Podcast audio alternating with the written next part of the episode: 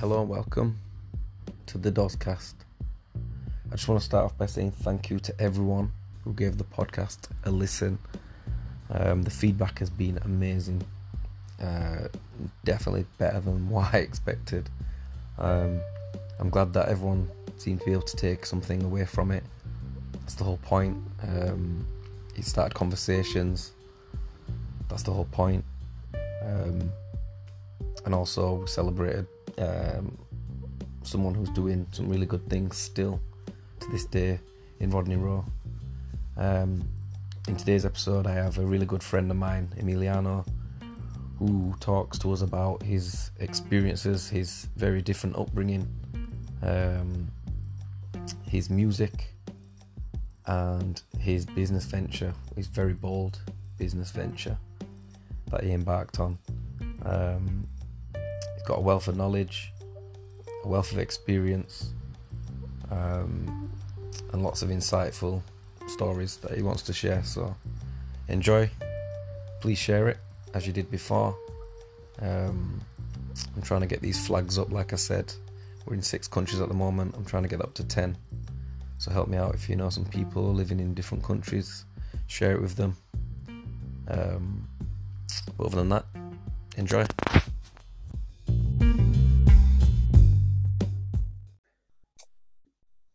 Welcome to the latest episode of the Dozcast. Today I've got Huddersfield own Italian stallion, Emiliano Castroni. How are we doing, my brother? Thank you for having me, bro. I feel like we spoke about this in the car a while ago, Mm-hmm. and I was just like, you know, that's you need to crack on with it, man. Just get going. And you were like, yeah, you're right. That And was the, it, that was the kick up the ass I needed. You know, I think. Really? Like, yeah, I think so. I think because like what we'll speak about in a bit.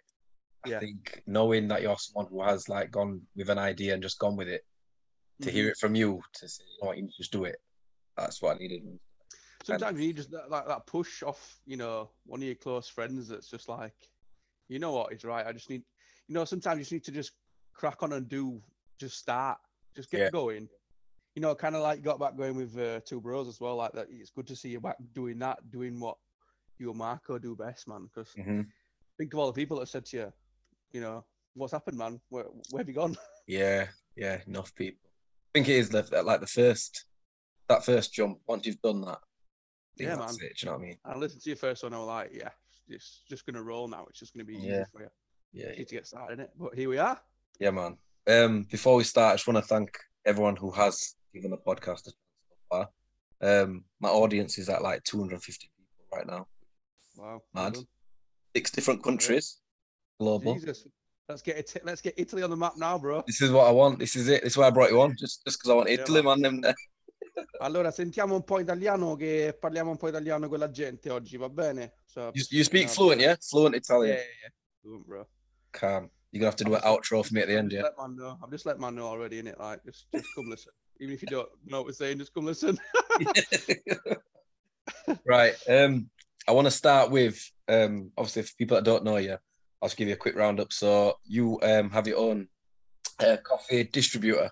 Is that the right? Is that the right terminology? Yes, I'm a coffee. Yeah, I, I, distribute coffee up and down the country, um, as if I'm like a wholesaler for coffee shops, bars, restaurants, um, in hospitality basically. So I anything they need in terms of like what a coffee shop would use, for example, you know, like coffee beans, chocolate, chai, tea, syrups, ev- everything a coffee shop would ever need when you go in and, and, and order a coffee. Yeah. I can supply these shops with with that. And um, obviously a little bit of a rapping career as well. A little bit, a little bit. Um, we'll go into more depth on this. I'm just giving people a, a general just overview, Yeah, and then obviously new dad, relatively new dad. Big coffee well. lifestyle now. Which We'll get into as well. But I want to start with the rapping thing. That's all right. Yeah, Um, absolutely. First question is like how how did it start? How did it come about? And when did it start? So it all came around when I was probably about 12, 13, and I was hanging around with a few people in Galker at the time. Um, and they were all like, you know, spitting bars, and, and I would just, I'd just be like listening in and I'm thinking, wow, this is this is amazing, man. hmm So at the time, obviously, I'd never I never really wrote music, but I'd always listened to rap music, and you know, I'd always I'd always loved it and grime and all, everything. Mhm. So I immediately thought to myself, like, one day I'm just gonna be chilling with these man. and I'm just gonna bust out like a little eight bar and just I'm just gonna surprise everyone one day. So went home, got my uh, got my pad and pen out, old, old school style. Didn't write on my phone these days, but Yeah. Um, wrote this like eight bar. Obviously, so shocking. The the worst bar ever. Like talking about some mad stuff that never done in my life. But anyways, uh, I was 12, 13, just trying to fit into this like little group I was I was like chilling with at the time. So Mhm. wrote this at late bar. Um, and from that, obviously, I then was out with my friends and we we're all chilling and you know they're rapping, I'm listening, and I'm like, right, you man, I'm I'm gonna jump in now. I've got I've got a little something for you. And then was like, no way. And I'm like, yeah, yeah. Obviously, you know, beats going, jump in now, do do a little eight bar, which probably lasts about 15, 20 seconds. But don't get me wrong, nerves are nerves are kicking in. Yeah, there. yeah, yeah. I- Sweating, I mean, like, sweating. yeah, proper. you think I'm the heavy and all that, you know what I mean? Like proper sweating. Oh. Um, and uh, yeah, did this eight bar, man, like, Ras, like, yeah. And I'm like, yeah, yeah, yeah. And then from that, just seeing people's reaction to me, obviously doing a bit of music and writing some lyrics, which to me at the time was a bit like, it, it, it was just off the cuff, really. Like, I didn't really think much into it at the Yeah. time. Um, and yeah, just it, it all stemmed from from that moment of just being a kid and trying to kind of fit into my group and Mhm. yeah, all, all stemmed from there really. So you said um, that you were listening to rap at the time. Who was, would you say, like, was the main influence? Like, I would Yeah. say when I was young, it were like obviously we used to just uh, download instrumentals off LimeWire. yeah. oh, damn and, it.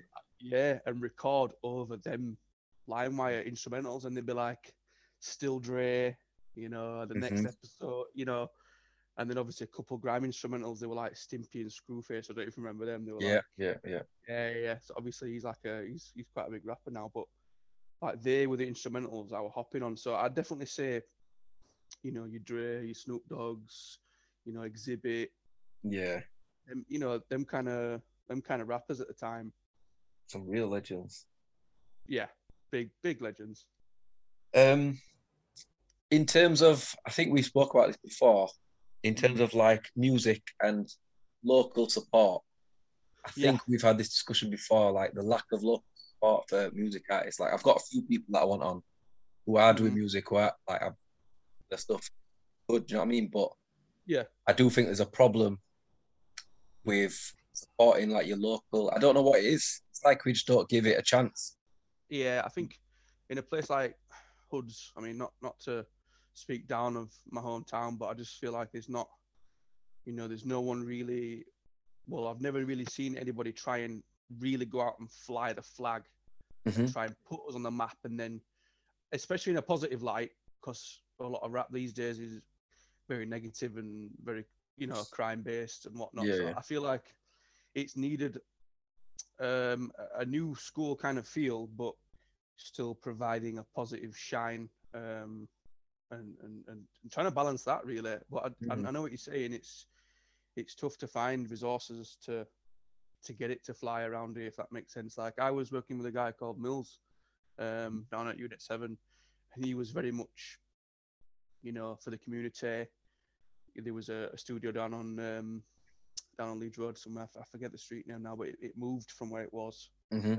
Um, and Mills was doing a lot of things with, you know, the younger people in the community, getting them in, giving them free studio time, checking Yeah. off the streets, and just things like that. But then it's like, you know, budgets there cut short. You know, it's it's tough. It's it's just a tough um, scene. Is music.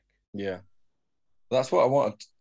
Main reason why I want to do this podcast was try and show people in a positive light, like you say. So, like, there's, there's, people all over Huddersfield, and not just Huddersfield. Like, want this to branch out. I mean, Yeah, yeah, everywhere, but there is people doing good things, but they don't get the recognition, and that's what this is about now. It's about, you know what I mean? Bring, people like yourself bringing you on. Right, here we go. This is Emiliano, and at the moment we're talking about your your rapping and stuff.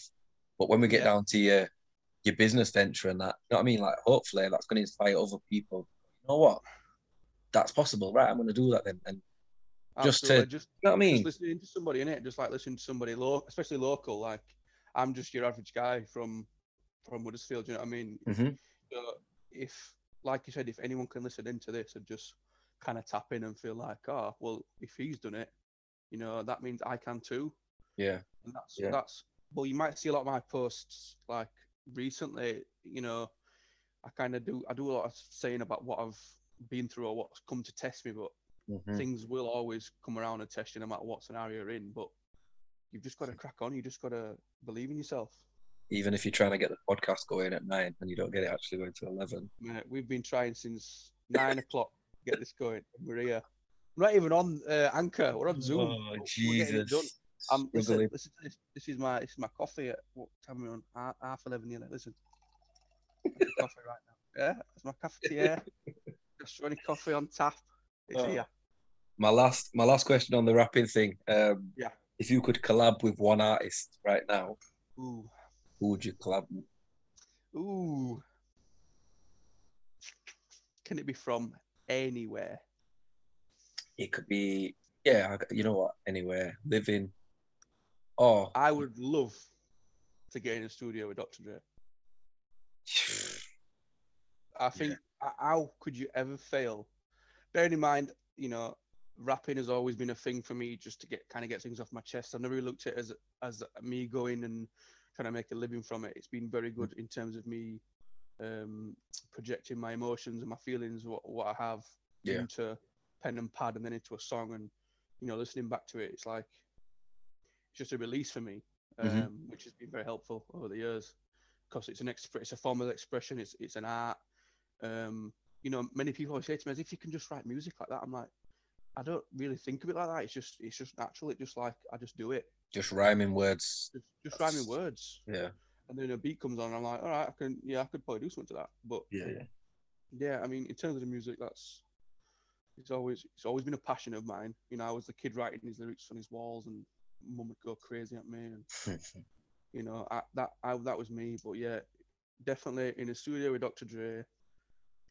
I mean, I'm I'm about to make it big if that happens. You know what I mean? I'd be happy just to sit in a studio. Like I, I can't listen. rap. I just to sit there and just watch like just a tune be made. That'd be Yeah, ob- obviously the first the first time I ever, well, when I when I did my first Let Loose video down at Unit Seven, Yeah. um,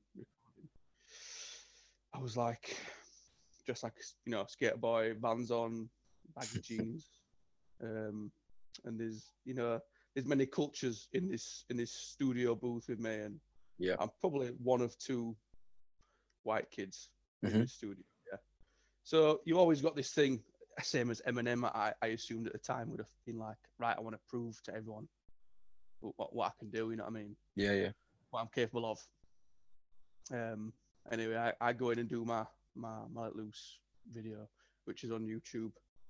Just a little small plug there, jokes. Um, Go check that out. um, and then yeah, went in, did my did my recording, and then come out, and you know, I'm I'm being applauded around the studio, Yeah, which, you know, it's just nice, just a nice feeling as if to be like, okay, I'm kind of being accepted in this room as as a rapper that can, you know, that really can do it. So But this is it, bro, man. It don't cost nothing. Do you know what I mean? Just to give man a little bit of just a little bit yeah, of a yeah, boost. yeah. It, it don't That's cost all no. you need.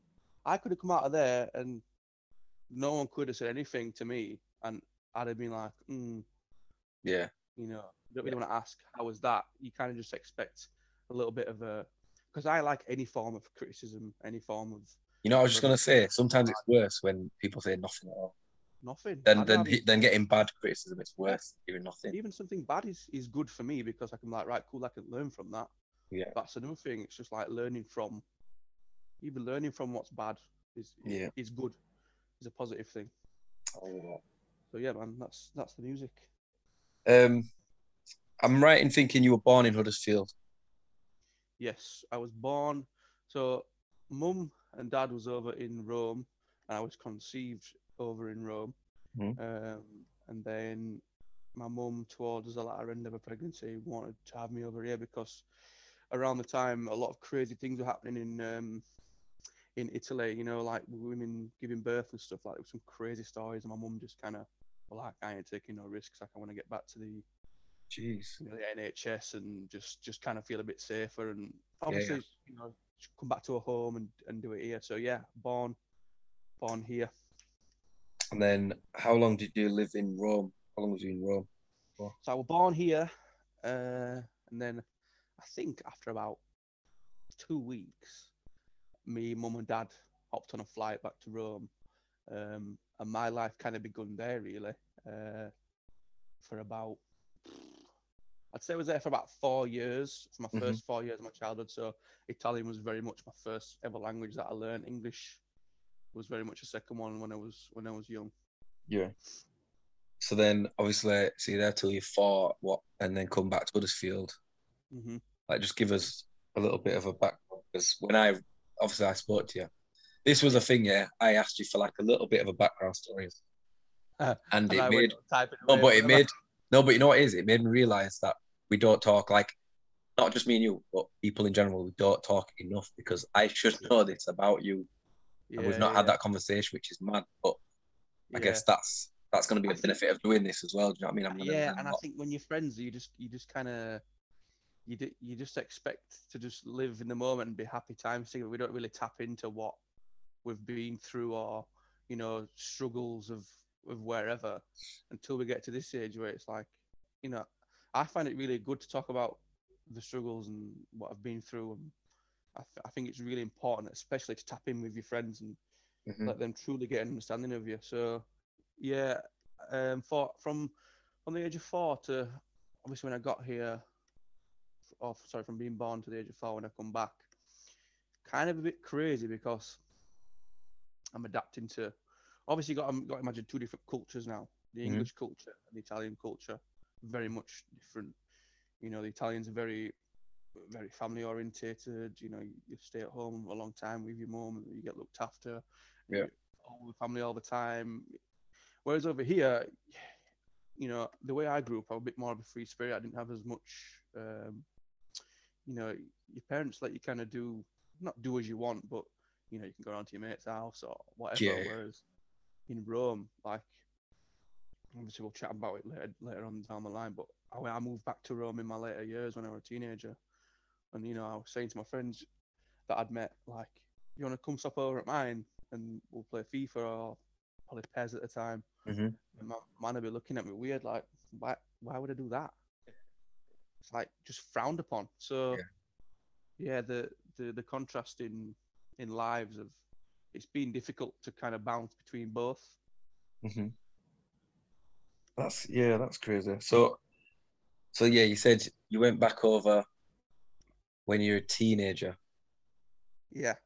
So obviously I uh, lived lived back here from four till about fifteen. So, but obviously I still go over every six week holiday in summer because my mum couldn't wait to get me off the hook and just have a six weeks six weeks off. My dad. You're off to your dad's, right? Get gone. Because you're writing lyrics all over a wall, that's why.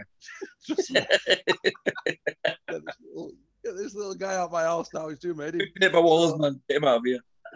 So I'll come back, fresh wallpaper. it- it.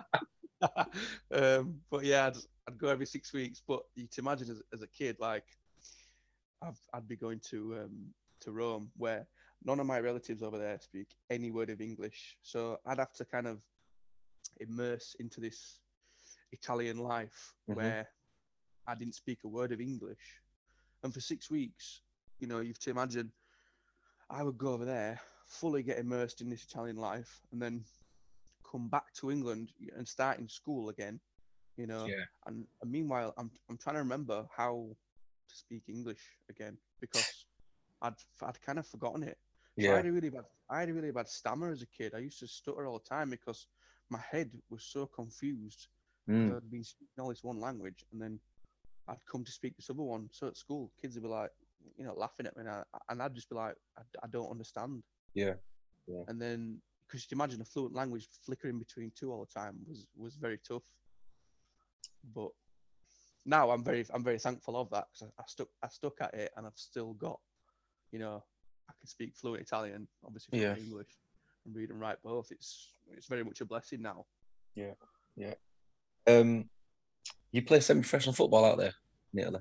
Yes. So Testaccio, which I sometimes post it here and there. Mhm. Um, it's like basically when before Roma, obviously AS Roma, the team that I support, was founded. Before it was called Roma, it was called Testaccio, and Mhm. Testaccio is an area in Rome where you know football is played. There's an old stadium there which used to which we used to play in, um, and it was like you're talking before 1927, probably this this you know Testaccio was around. Yeah. So my my dad obviously when I, when I was over there it was like, "Come on, I know you can play football, son. I don't know what level or whatever, Mhm. but let's go try a few different clubs." And anyway, Testaccio took me on because I think at the time when I went there, the, a lot of the kids, the Italian kids, are like they're quite little and Yeah, yeah. whereas I was this like British lad that had come over, a bit, you know, I wouldn't say I Oh, was strapping, but I, I, I a bit taller than the rest of them, and Yeah, yeah. I had a, tri- I had a tribal tattoo, so that automatically gave me like ten strength points. You know what I mean? So, um, and yeah, I just I just slotted straight into this uh, this semi-pro team, and um, kind of like adapted to this Italian football, where obviously in a really hot country like like Rome, Italy, hmm um, the there's no grass pitches because all the ground is so dry. The pitches were like just a surface of mud, dry mud. Yeah, like a sandy type. Yeah, Yeah, yeah. So, so obviously, if it were windy and really hot, you're getting this tornado of dust in your face. Um, and like I'd come from England where it was wet, cold. You know what I mean? Man, I'm Mhm. shivering on pitch because it's, it's just not the one. Um, over there where I'm like needing, I'm, I'd be running past the manager and he'd get this like small bucket of water and he'd just soak me as I'm running past because struggling. He'd be like, Emiliano, and I'm like, I'd turn and look at him just get, I just get of water in my face because you can see I'm struggling, man. But yeah, um, You're a striker, yeah? yeah, man. I used to I used to play goalkeeper when I was about 10, 11, and then uh, I played. I think I was up at West End at the time, um, and I played outfield once. Mhm. I must have bagged a couple because I had a really powerful shot when I was younger. I've seen you So- slap some goals in at six aside. Yeah, don't get me wrong. Every now and again, my right peg will uh, decide to show up and it'll, it'll, it'll let one fire. Yeah. Um, it needs warming up though. Now it's getting old and ACL rupture and all that. So yeah, um, because I was going to ask you about that as well, the ACL injury, man. yeah, the, the ACL that that was tough to take. So that that all stemmed from after I played semi-pro in Rome and come back to England because I just I couldn't settle over there. Just you know, I'd lived here all my life in England, and I went over there after I'd finished school. Um, so you can imagine, I'm trying to settle into this life, and I, I just couldn't, I couldn't adapt. Yeah. Um, and I found it really hard. Obviously, England is, has always been my home, and it always will be. Um, and then yeah, I've, I come back.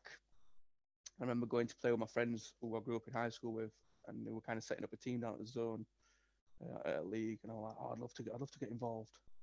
Yeah. Come back and went down to play down at, at Newsome Astro at the bottom pitch, and yo, these men were like, what, what have you been doing that past 18 months? And so I'd obviously developed. I'd, we were training four or five times a week, game on a Sunday. I'd just fully got into football, and I were, I was a, a lot better than than what I was in the past. Mhm. Um, and then yeah, playing down at the zone.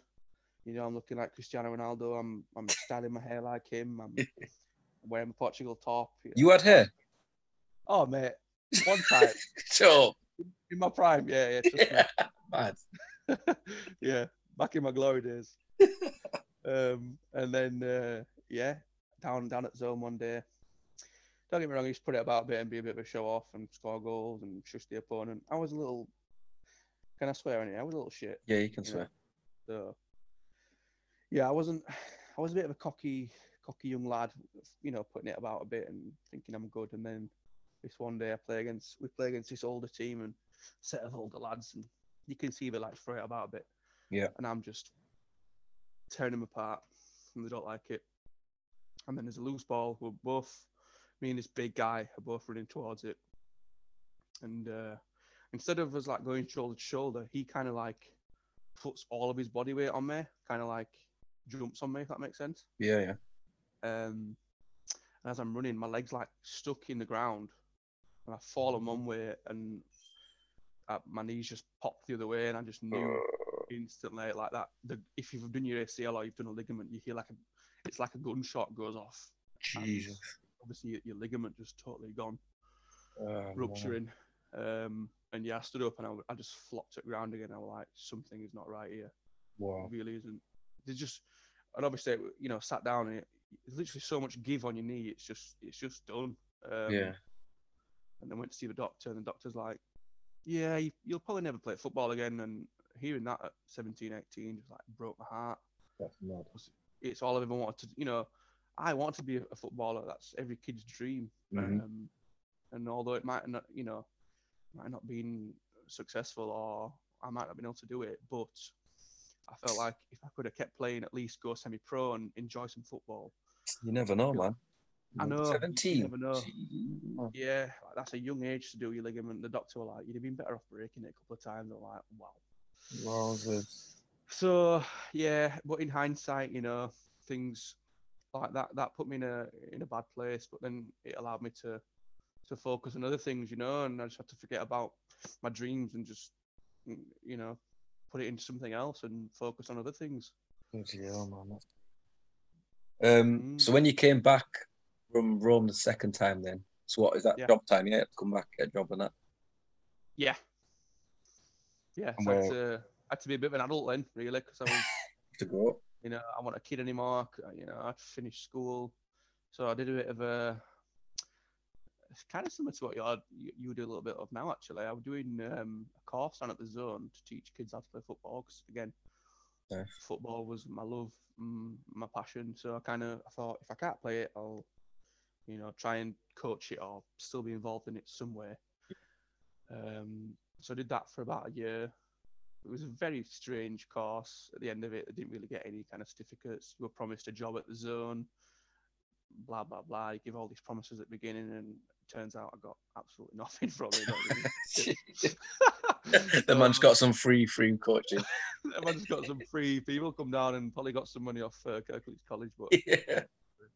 um, and then you know kind of had to get into something at that point, and that was when I started my my time in hospitality really, and I, I went and got a job, my, my first ever job um, at Desandro's. Samuel. Jackson's favourite place. I know, I know. Shame they don't give uh, the staff tips what they've earned. I mean, that that'd be really nice because I used to make some good money down there, and then you just take it all off me. So They took your tips. Yeah, yeah, yeah. So Oh, jeez. yeah, and even obviously I've been back in, uh, in later down the line in my life, and it's still still carrying on. So That's crazy. I got that pally with the customers. You know, I used to tell them like, don't bother tipping me, 'cause just gonna take it off, mate. At this point, like, don't even waste your money. It's just going in, you know, someone else's pot. Wow. Um, and the the my customers would be like, obviously, if these people were in my section that had good service from me, and it were, you know, they really enjoyed it. Say, um, come meet me in the toilet a second. I'm like, you what? like, yeah, come, come meet me in the toilet in five minutes. I'm like, cool, whatever. Let, let let's see. anyway, going twenty pound note, boom, put that in your pocket, mate. Don't tell anybody. And, and you know, because obviously they'd be looking at you whilst you're serving yeah. if you're getting these tips, so they could keep an eye on you and what you were putting in your penny at the time. Whereas if you was out of sight of the management, they couldn't really see this money that you were getting. So you know, I'd be getting. a how they're moving? Yeah, that's mad. Oh yeah, yeah, yeah. Like hawk. Like if I see, Wow. if I'd be on a section, and the table just left, the the assistant manager knew immediately how much they'd left and where I put it, because he'd be like, "You've not put it in the pot yet. Where is it?" so I'm like, "Hang on a minute. I'm just doing. You know what I mean? I'm just doing something else. I'm just putting these drinks on. I'm doing. Yeah, watch it like a hawk, mate. Oh, that's mad. Right. So, anyone watching, you ever given a tip? That's was Yeah, sa- save your pennies. message. That's the message. But do it or go to the toilet. toilet. Invite 'em to toilet. they're, they're gonna have some Oh. serious traffic going into the toilet. True, probably think, that's "What mad. Yo, this is going to be an examiner. This scandal. good. That's mad. My first job, I was um, I was a pot wash at um, what did you Huddersfield Town? Stadium. Oh, That was my first job, yeah. So then my friend got me this job because I've just finished. Well, no, I was at college at the time. Um, so this pot, it was a joke. Don't get me wrong, because obviously it's not fun washing plates and that, but No, absolutely not. because you're with everyone else, you can just have a laugh whilst doing it. So it's, it's all right, innit? Do you know what I mean? Yeah, yeah, yeah. So then I finished that shift, finished the shift at like, I don't even know what time it was, it must be like 1 a.m. And then the manager, as I'm walking out, says, Oh, right, could you could you do tomorrow as well? So I'm like, you know what, yeah, why not? Earned a little bit of money. I thought, yeah, why not? So I turn up on the Saturday, yeah. And man takes me to the pie stand in the away stand. He says, This is where you're working today. I went, eh? You're working Oh my in the- this, this was Huddersfield Town versus Blackpool. And he put me in the away stand, no. serving pints. I'd never ever pulled a pint in my life. Serving you- pints, getting pies, hot dogs. Like, luckily, it was towards the end of the season. Um, like they were all in fancy dress, the Blackpool fans. And to be fair, they were they were top notch because they're asking for like a pint of this, and I'm saying, is that this one? I'm asking them, is it this Oh, one? you were in fancy dress as well, working on a bar. They mate. probably did. They probably did. But um, I got lucky because the next week, the next the next home game was Millwall. By then, I'd got my other I'd got a job offer from uh, the YPS, so I started working with young people. Right. So you got So- out of there fast. Yo, Millwall, that could have been me finished right there. You see Millwall on calendar on fixture list, you're like, right, I need a job before Yep. this fixture comes around because I am not working here. But yeah, Wow. yeah, yeah. Pot wash. That was my first job I Well, I did. feel like- Two shifts, man. You've got to start somewhere, you know. People, people are so hung up on, you know, starting, starting at the bottom as such. When really, I like that whole process of, you know, a lot of places. If you go start as a pot wash, for example, in a restaurant, Mhm. you know, you go to the pot wash and then the the chef will have you chopping your veg, and then by the time you're chopping your veg, you're already on starters, and then when you're on starters, you're probably making pastas or mains, and then you know what I mean. That, that- Yeah. That's how it works. yeah. hospitality. You've got to, you've got to have a, especially if, you know, you're really wanting to just get into something at the time being where you could learn, you could learn a handful of things in a restaurant. You know what I mean? It's Yeah. it's very much um, there's loads of skills to be learned. Even like working up the ladder in it Work up the ladder. I just I just fell at the first step. One for you, man.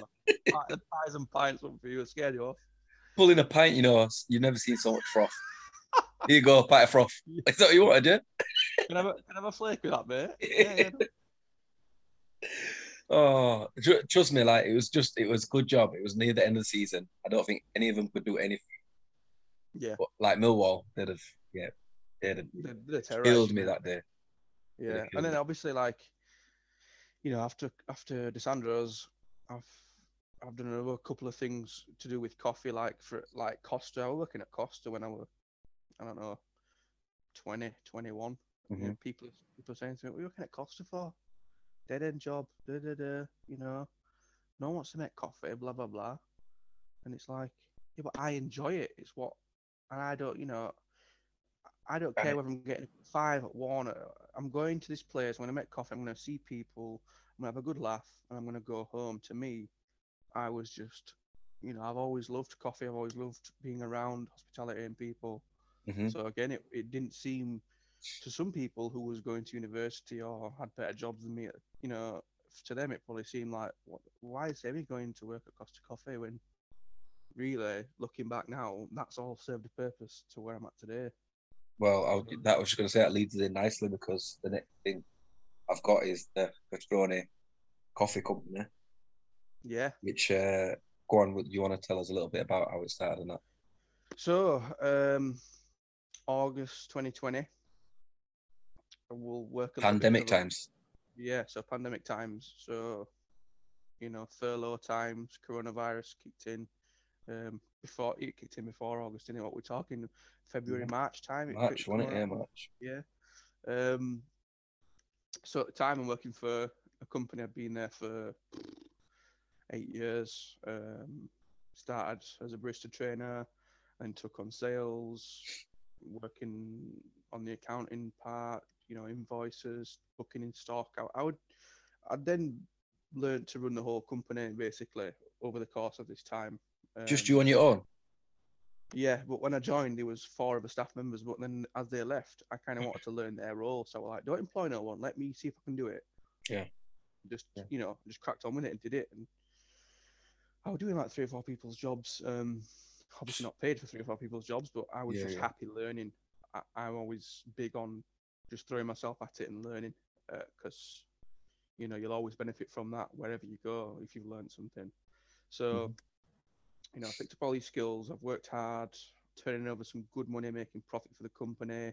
We were doing festivals, you know, and it got to obviously February, March, and it, it was like, right, you're gonna have to go go home because we have to we have to close the business at this point. Um. And I'll get you know I'll get in touch with you. There was no talk of furlough at the time. There was there was no talk of anything. It was just Yeah. like you're gonna have to go home, and we're just gonna have to see what happens. So imagine me going home thinking, what what am I gonna do? Mm. Like I was really worried. Uh, Yeah. And then obviously I'd be tapping into the news and just kind of listening to what what they had to say. Um, and obviously then furlough became a thing where your staff members would get 80% of the wage by being Yep. at home. Um, so I was like, great, bit more safety, bit more reassurance. But then a bit of time went by, and my director's then saying to me, um, "Oh, what about we're going to change the company name?" I obviously, didn't understand why. I'm like, okay, you know, do what you need to do. So I'd be getting a pay slip from, let's say, a company, and then a month later, another pay slip would come through with a different company name on it. So things were happening in between. Mm. You know, I was just like, whatever. I'm just hoping at the end of this, I've still got my job, Yeah. etc. Um, and then July comes round, and I get an invite back into the office. You know, let's get back into work. Things seem to be picking up again. I'm like, cool. Can't wait to get back to it. I've missed working. I've missed my clients. I've missed missed just doing what I love. Yeah. Um, and then I go in for a meeting, and we start discussing about what what's going to happen going forward. Uh, and the director then says to me, you know, from your 40 grand a year wage, we're going to put you on 20k a year basic starting. Um, off the bat, that was that was the first thing. So I'm like, wow. I mean, it can't get any worse than this. So, Mhm. and then it's okay. There's going to be no company car anymore. Um, and then you're going to be working in a warehouse, which, you know, I've never ever worked in a warehouse. I've never. I don't understand. You know, it would then take me to learn a new process and everything else. I was like, Yeah. why can't I not do my old job before, from before? Uh, and it was like, no, none of that. Um, so, do you accept the, the new job offer? and I said, absolutely not. No. and his face was shocked. He thought I was going to just snap his hand off because Yeah. obviously it was testing times. Nobody knew what was going on. Um, and even people who I was who I was mates with, I'd, I'd you know give them back this information about what I've just witnessed, and they're like, "Oh, just you know, just take it, man. It's like it's it's Mm. safe. At least you know you're getting a wage in." I'm like, "But he's just halved my salary." Yeah. And you man think I should just go and accept what what he's just putting on the table? So I just said, I politely declined. Um, and then, you know, obviously came home to Shelley and said, look, this is what's happened. And, you know, I was distraught because I'd, I'd put my, I'd like become a man working for this company. And the director, obviously, my dad's not been around much. She lives in Rome. So I Mhm. kind of looked at this guy as like a father figure for me. And he's, you know, put, took me under his wing and taught me all these things. And I've loved every moment of it. And then now there's a little bit of, you know, difficulty Yeah. and if you're gonna you're gonna do this, you're gonna make you're gonna make it like this, um, and it really hurt me. Mhm. But fortunately, what happens in the coffee industry is if you become a vital member of a team and you're making a company a lot of money, it happens in, in other trades as well. But what the company will do is say on your contract, for example, if you leave us, you can't go work for another coffee company or another coffee roastery, and you can't take our clients or you can't take any information that you've learned and put it into a new business. You cannot do any of that. He's going to move in like it's no back, no, no loan backs. Trust me. fair. You know what I mean? Like I'm top striker going to a new club. Nah, man. was. He was Testaccio. Testaccio striker, slanging coffees. Um, Coffee slinger. yeah, so this this contract of mine, obviously, I joined the business as I used to train people how to make coffee. I never, I never thought I'd be running a business by 23, 24. So I picked up all this knowledge. Um, and my contract never changed, or it never said you can't go work for somebody else or you can't do anything. So when I politely declined the offer of, you know, not taking up the new job uh, contract, I was then handing my notice in immediately. Um, that was the plan. So declined the offer. Obviously, they managed to get out of pay me redundancy because they just they did everything they could to make my life difficult. Yeah. Um, which really, really messed with my head. Um, Mm, you know, I- I just felt really let down by by somewhere that I'd put put my neck on the line for. Um, but then it's like from all that, you know, I thought to myself, well, I need to do something. I need to. What can I do? Coffee is what I love. You know, I don't want to leave this. I want to. I want to carry on. And I had a few names lined up because I knew I was going to stay in the coffee industry, and I knew I was going to just carry on what I doing, like what I love doing the most. Mhm. Um, so a couple of names, a couple of thoughts, you know, and Castroni Coffee was the only one that like had a ring to it, and I thought to myself, yeah, with my name on it, how's it going to fail really? Because Yeah. just I just be letting myself down. Mhm. Um, and then yeah, on I'd hand my notice in, and it was like a two week period. They said they didn't even need to give. I didn't need to give thirty days. I was like, cool, just means I can crack on earlier than I thought. Um, and my notice ended on the sixteenth of August, which is my birthday. So it was like I want to say written in the stars because I really felt like it was. Yeah, yeah. Um, and you know, I would have never ever thought to do this on my own because I'd always been in a good scenario, been looked after. Um, and then yeah, uh, Castroni Coffee was born on on my birthday. Uh, yeah, I, I then just got in touch with all the people that I've always worked with. Um, you know, I've always been close with in the industry. I've never, I've never left any bad apples anywhere. Like, and I've always treated everybody with the maximum respect that they deserve. Yeah. Um, because you never know when it could come around again and and truly be in your favor. So all these people that I've been cool with, as soon as I told them, look, I've got my own brand. Um, you know, really good coffee, same service as always. I'll pop in, I'll chat to you guys, I'll look at your machines if you need to do. I can do it all. And they were like, you don't really need to let us know. We're always going to support you because we've always, we've always seen you, we've always dealt with you. So Because you're a good person, man.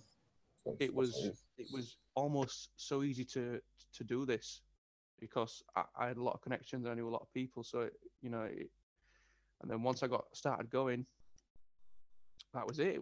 It, was it was born and it was it was fully flowing, and I, I was I, couldn't believe it at the time because I'd gone from this lifestyle of safe job, you know, same wage every month, no problem, no worries. Whereas now I'm like fully immersed in this new life where I'm, you know, fully working for myself. It, it, it was crazy, really. And yeah, and, um, and the rest is history, really. I'll never forget the day you came to my house and I said, you want a drink? Said, yeah, yeah, I'll have a coffee. And I told her I've only got decaf. What was my face like, man? yeah. You were disgusted. You were disgusted. Respect. I was like slapping me in the face. But so, like, if you ever come again, what what coffee do I need to have in? What do you drink? I've, I've got you. Uh, it's funny, right? Before we was gonna do this, and you messaged me, I was gonna put together for you a little like care package with some coffee in, a cafetiere, some chocolate, some chai, and I'm gonna bring it up to you. And I wanted to do like as we were doing the podcast, you to make the drinks, and we do like a bit of an interactive thing. But then I thought to myself, I didn't know you set up, etc. So I've got you a Castroni care package, and I'm gonna bring it to you. Yeah, Um, on. you know, and you can just share it on your social media and stuff. I don't want no money off you. I just, I just show me some love. That's all I need. Um, and then yeah, you don't have to worry about me coming up and, and giving you any daggers anymore. the thing is, the thing is, bro, I don't even, I don't, I don't like coffee. But when I told you that, like, well, what, what, what have you tried? I've literally tried Nescafe. yeah. So you've which is not, not a coffee. not really tried, have you? No. That's what I'm saying. So So hot chocolate in there, yeah. Hot chocolate in the care packet. hot chocolate, chai. Yeah, Do that for me. I'll, I'll, I'll look after you, bro. I'll try the coffee though. Yeah. Um. Oh, what do I go with next? What do I go with next? Uh, your tattoos. You got a lot Okay. of tattoos, bro. Um, Um, yeah. I re- only tr- really wanted to know if you've got any that are like, like I've, I've got literally two. My dad's name Yeah. on my wrist. Literally just uh, in my head. Always by my side. That was kind of the thing. Do you know what I mean? Nice. And obviously, my nice. mum passing now. Yeah. It's like, wait, you know, when I'm when I'm playing football, I'll score a goal. Wrist. Nice. You know what I mean? Yeah, I do. So, I, I love the. Don't get me wrong. There's a lot of tattoos out there that don't have meaning, or if you get a tattoo that you think looks cool, that that is just it's art in it. Whereas Mhm. a lot of mine, uh, they all have meaning to me.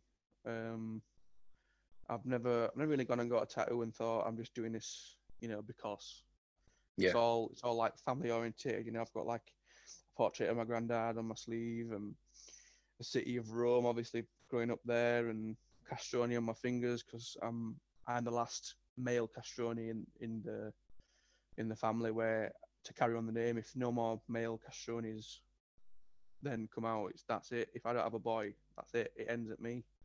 you better get um, pumping, boy. I know. But first one was a girl, so let's let's fingers crossed for the next one. Um, but yeah, they, yeah, they, they all have meaning and they all cost a lot of money. So yeah, they've been.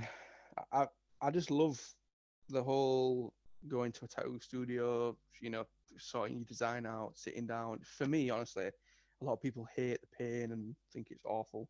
I think only one area for me has been the worst, which is my ribs, but the rest, I mean, I enjoy it. I enjoy sitting down, just just taking in each moment, and then at the end you see this beautiful piece of artwork, and you're like, yeah, that's Yeah.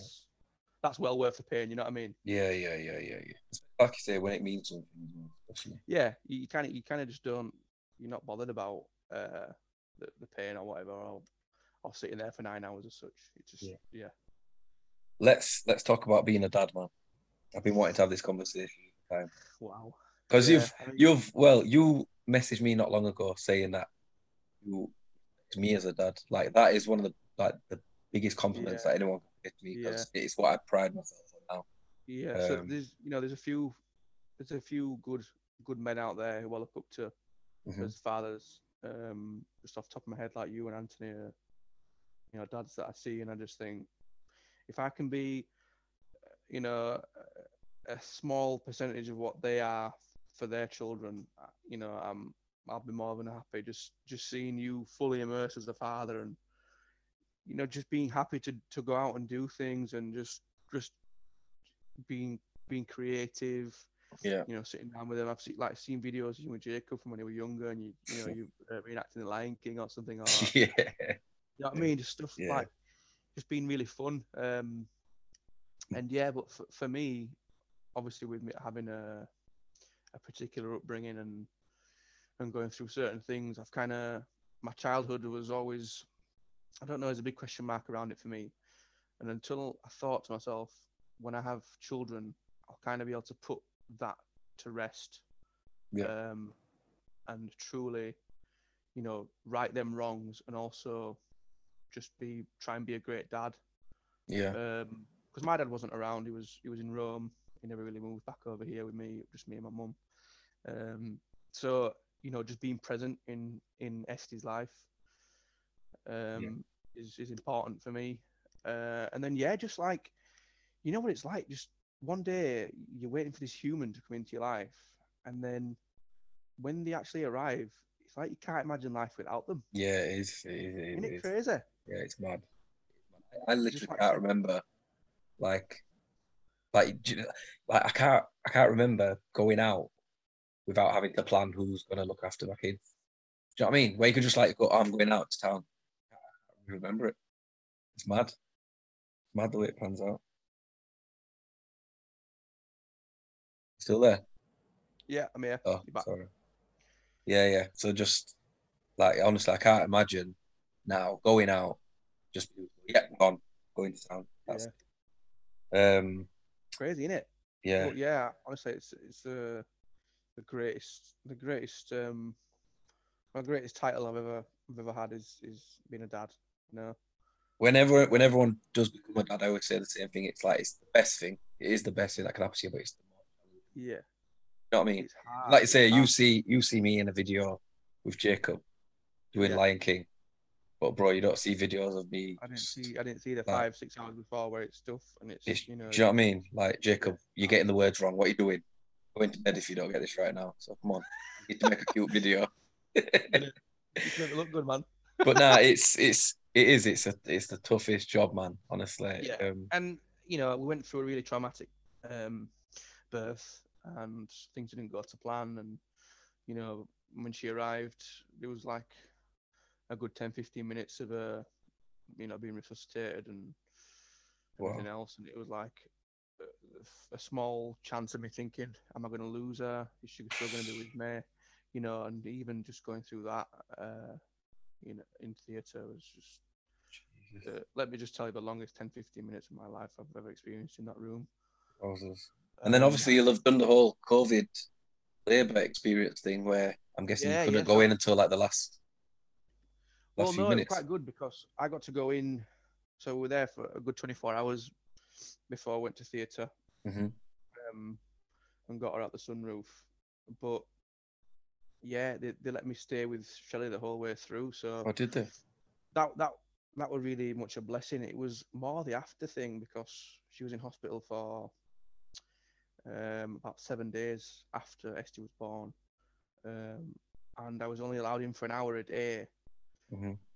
You know, whilst trying to bond with my child and make sure my fiance is okay. Um, Mm. you know, just balancing these two things were really, really tough. I, I do almost think I missed I missed out on them first seven days and being able to bond with her and and you know I wanted to get involved with feeding or Yeah. bathing, you know, all these things. But once I got her home after the week, you know, it, it was very much like right, let's just let's just focus on from now onwards because no matter about what what what missed out on, let's just focus on what we have here onwards and we just cracked on from then really. Yeah. That's how you've got to look at it going forward. Now, innit? It- You know, it's but yeah, it was the most unbelievable emotion feeling I've ever. Oh man, I always ask the, a man, "Did you cry? Did you cry?" Because to me, that is, you know, if you don't cry in that room, I cried my eyes I out when Jacob was I born. bawled my eyes out. bawled my eyes out. The moment they said she's here, oh, just tears, tears, and tears and tears. I could not believe it. Yeah, I was sobbing. My mum thought something bad had happened. I was crying that much. Yeah. She was like, "What's happened? What's happened?" And I was like, "No, he's here. He's just he's here. He's here." so happiness in Oh. you know. So I, you know, if you tell me you didn't cry, I, I truly question yourself as. as a man. I'm like, show me some tears, man. I want to, I want to hear you crying. You know what I mean? Yeah. It's, it's a very emotional time, but yeah, it is. yeah, it's, uh, but yeah, but honestly, the the best thing, the I best think thing is, I don't think you realise how strong women are until you wit. oh man, Uh, yeah, you know what I mean? yeah, troopers, like, unbelievable what what their body goes through. I don't think I could do it, man. Honestly, I'd be saying, "Yo, just put me No, to sleep, me." That's You know, why we're men. We we, we we weren't brought here to do that. We we can't do that. Women are so powerful to be able to go through that. And you know, Shelley was literally walking around and trying to clean the house when she come home, and I'm like, just sit down a minute. You know, let me attempt to vacuum up or wipe the side. You know, I'll do a really bad job, but I'll try. yeah, yeah. Women just yeah, unbelievable. What have you found to be like the hardest, hardest struggle you've had being a dad? Is there anything that you've struggled with? Um, yeah, just kind of like knowing if I'm doing enough. Yeah, You know, I always Yeah. ask Shelley, I'm like, am I doing okay? Do you need me to do anything? Can I? Is there anything I could, I could do more to, you know, to make it better, or am I doing okay? That's what I always ask her. Um, because I think rather than just go along with the thought in your head of am I doing enough, I think if you ask your partner and just be upfront and honest, because I do think communication within your relationship is 100% the most important thing ever. Because yeah, yeah, if there's a breakdown in that, you're never gonna know where where you're at, you know. yeah. That's So, true. I always ask Shelley, I'm always like, Am I doing enough? Am I okay? You know, could I do anything more? And it's always always positive Um, but I would definitely say that's that's a big worry. Uh, Yeah. Of being. And you know what? I don't think it stops because like there'll be times, obviously, like, you know, if Jacob Whitehall had, had done something wrong, Yeah. and you have to you have to tell them. You know what I mean? You, you, you tell them off. You Yeah. always question yourself afterwards, like, was that too harsh? Was that harsh Mhm. then? Are they gonna like like I've done like brain science training and all that behind kids and stuff. Thinking, oh my god, have I just screwed up on that. have I just emotionally battered my child now? He thinks he's not good enough for me. Not I mean like I always worry about that kind of stuff. because it's But, such um, a grey area and it's so it's so it's so hard and it's a touchy subject when you don't you know me and you might have been told by our parents a certain type of way Mhm. which was way harsher than we'll ever tell our kids But but yeah, we've turned out okay you know and i think like we i've already clocked it with the dog we got the dog um around covid times and i seem to be the one telling her off all the time Yeah. um and Shelley's like oh you know never tell her off so I think with also with the kids, it's going to be me being the disciplinarian, which I don't mind because you know all kids need some kind of uh, some kind of discipline as such. It doesn't mean smacking. It doesn't mean shouting as you know. yeah, just need to know what's happening. There's just certain ways and means to get through and and explain to to a child that what they're doing is not you know not right or it needs to be different. It's just Yeah. there's ways and means, isn't there? The thing is, if I ever have a go at or Ella, I'll always make sure that I'd like, you know what I mean? Like you need to calm down yourself before you probably Yeah. have a conversation. No, I was angry because, you know what I mean? So never act on emotion really because that's when you know you're always you're probably going to overreact or you're probably going to shout a little bit louder. I think always take a breather on something Yeah. and then go back to it which i never used to do. I was used to act in the moment which has never helped me. Um and you know just sometimes you need to kind of assess where you perform the best. Like if something's angered you at this point it's really pointless then going and trying to adjust in something whilst being angry because it's just not going to be the same outcome as if you was level headed, you know. yeah, that's true. But you only you only learn that by growing older and, and learning things, don't you? Well, this is it. thing is, you never, you're never the perfect dad. That's the thing. Never. No matter how many times someone tells you that you're brilliant, No. And someone's always got a comment about you know what you should be doing or whatever. But honestly, I just I always say to people, just do do what's right for you. Don't you know, like my my bless her, my grandma tried giving me all these tips. I'm like, grandma, you parented 55 years ago. You know, yeah, things have have come on a bit since then. yeah, changed. you know, you you guys were feeding kids from a, a, a beaker, you know what I mean, giving them milk. Like, things have come on a little bit since then. So again, it's like just do what works for you and don't do what other people think works for you. If that makes sense. Yeah. Um, another feeling that is unrivaled is uh, when you ask someone to take a picture of you the baby out in the car. Oh yeah. For me, what for me that one was like, you know, and you just fully stepping into the world together. And that's just life- like, yeah, that's like where it starts in it. Yeah, it is. Yeah. It is. It is. the moment I left them doors, I'm like, this is it now. You know, life life will change. Fresh air's hit you. That's it. Here we go. life changes forever from this moment.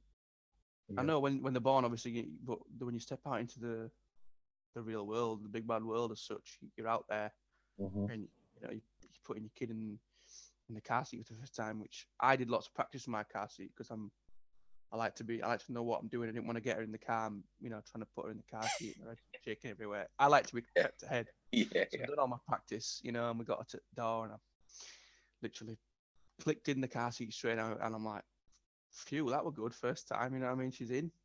And Yeah. um, off we went, off beginning our lives together and what we had now, I think she's she's just short of uh, of eleven weeks old. Yeah. And time well, you'll know what it's like with, with your own children, time just just flies. Doesn't slow down, man.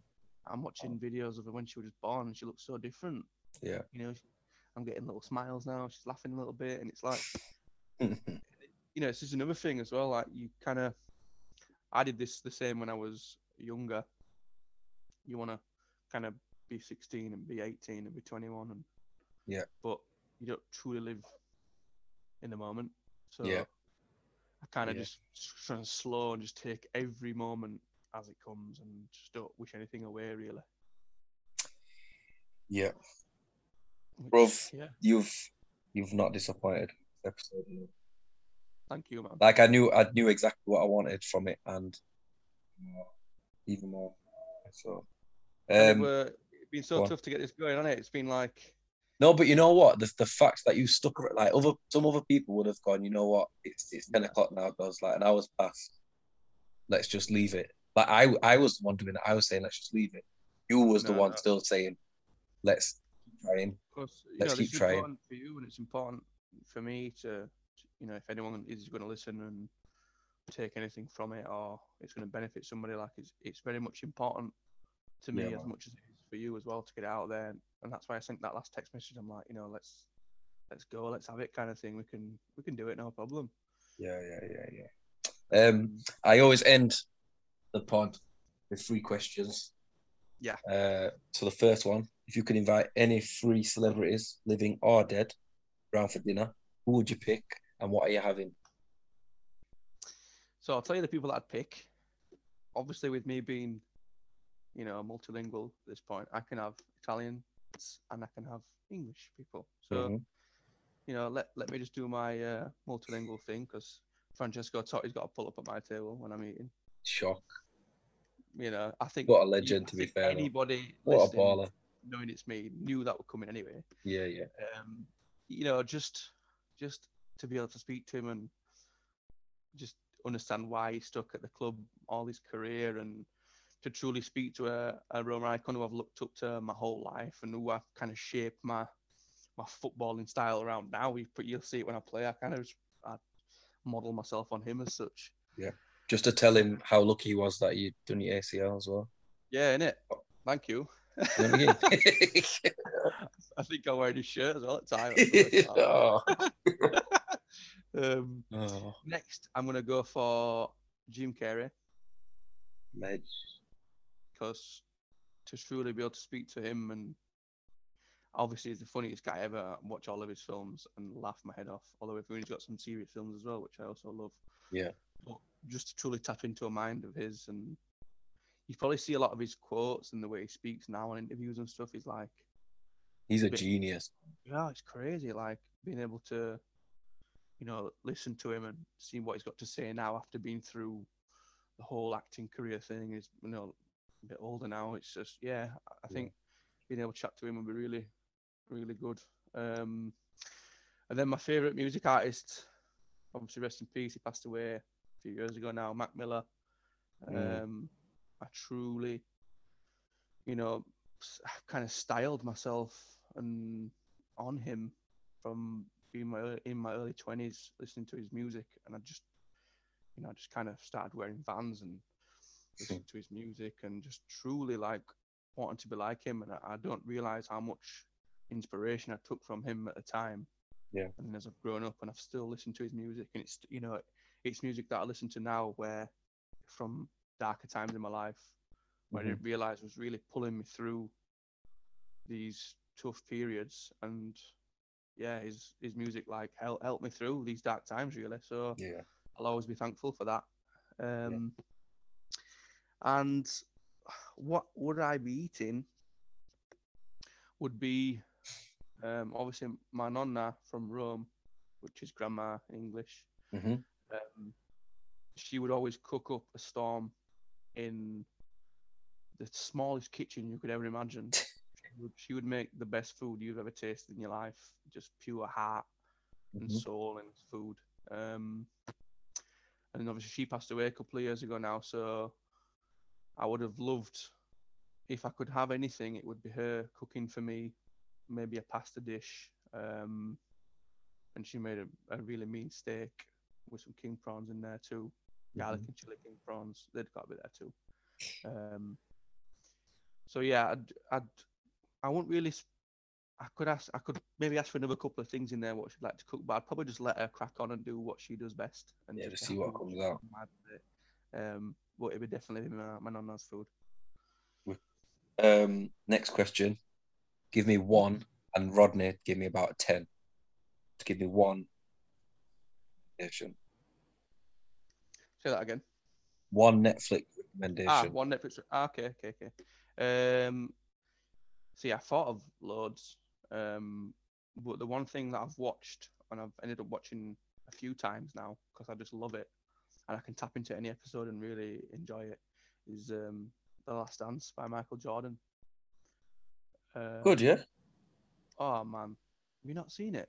Oh, Last Dance. Oh, the documentary. Of course, Yeah, of course. Yeah, yeah. Oh, What? A, yeah, what a documentary. What a documentary, just start to finish, just you know, Different level know- of different athlete, level. that in it.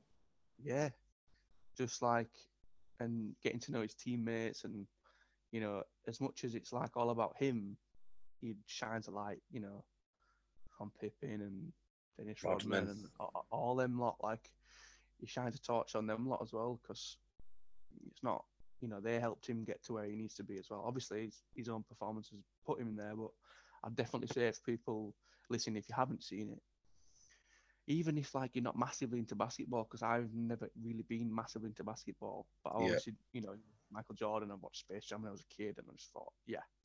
Have I think it's more just a mindset thing, innit? Like just for his mindset, just man. Like understanding the understanding a true athlete and you know what what was he tapping into, and even like when he was saying, you know, when he was kind of hoping someone would say something bad to him or something, something he could keep in his head where it's like, right, I need to get one up on him now because they've said Yeah. this. Like, just having that all the time is just yeah. I think yeah, definitely the last dance. I mean, Mi- Michael Yeah. Yeah, definitely. Uh, and then the last one. What's one piece of advice you'd give to your younger self?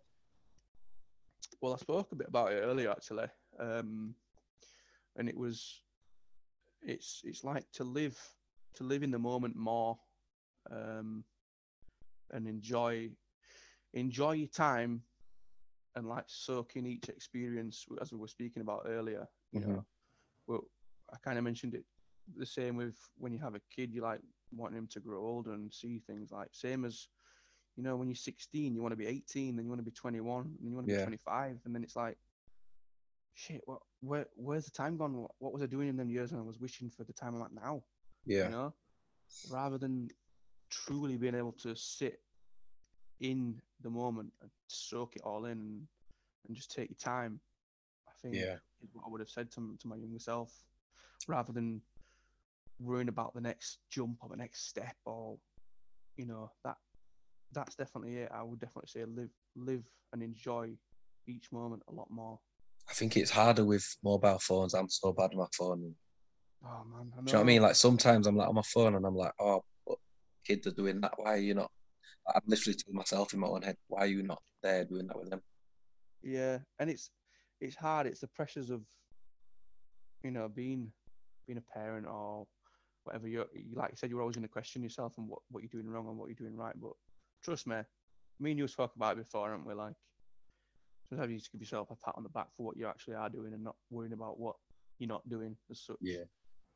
Um, and that's when you know what I mean you can truly appreciate things a bit more. I've a bonus question for you actually. Oh, bonus question. So yeah, well, obviously you're saying uh, you've lived England and Italy. Yeah. Who was you supporting in the Euros Cup final? You need to answer that question. I got a lot of hate, man. Oh my god. Everyone was my friend till that final, man. and then you man scored early doors, and I'm like, holy shit. This, this could be bad because didn't, didn't England score in like first Early. 10 minutes? You must have early yeah. doors. Luke Shaw, yeah. And I'm I'm thinking Italy can't handle it. We're Mm, struggling. Um, but yeah, I, obviously from from what I'm saying here, I, I I have to support Italy because I'm a Roma fan from birth, and my dad's side is obviously Italian, which is what has you know put me into football, and that's what got me into football from the from the start is my Italian side of the family. So I've always, since being the kid in high school, having the Italy shirt on, being laughed at because you know Castroni rounds with macaroni, and you know it wasn't it wasn't an easy name to walk around with. But I've always flown the flag of being Italian. Like I've, I've never never shied away from that. I've never ever been shy doing it. Um, but yeah, I, unfortunately, supported Italy. Does I'm, I'm gonna have to have to come to terms with that. And You'd have you'd have answered differently if England won. Listen, it's it's win-win for me regardless. yeah, That's that's. I was going to a final, not losing. Imagine how Bruv. good that. I've That is never thought it was coming home so much in my life. Do you know what? You, it was if any time was deserved, was this time. Like such a young, fresh squad, like hungry. You know, the nation like probably needed this, you know, injection of, you know, emotion, passion, Yeah. all these things. And I just thought it would. Personally, I was like, if England win, obviously I'm, I'm not going to be upset that England have won. I'm happy for England to win. And I just thought it would be really good for the country, etc. And but for me, Italia all the way. I'm afraid It's all right. We'll win the World Cup anyway. you you got to win something soon because it's been since what 966. Yeah. I mean. I, I've seen a World Cup win. You you know, you, you I'm happy. I've seen a Euros and a World Cup now. Yeah. Um,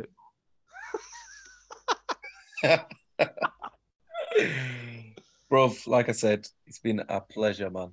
Um, Thank you for having me on as well, bro. Thank you. Really appreciate it. no, like I said to you, like respectfully, that this podcast is not just about getting people on that are you know really, really well known. It's about getting people are well known out there as well. Do you know what I mean? So Absolutely. and I Um, hope like I've, you know, shone a bit of a light on in tapping into my my mind and the way I think a little bit and the way I've tackled things and you know come out the other end still just putting my all into stuff and just trying to make things happen. Just if you are in, in the same shoes as me or if you've been someone who's gone through some struggle um, and you know you're truly getting into something, just don't don't give up.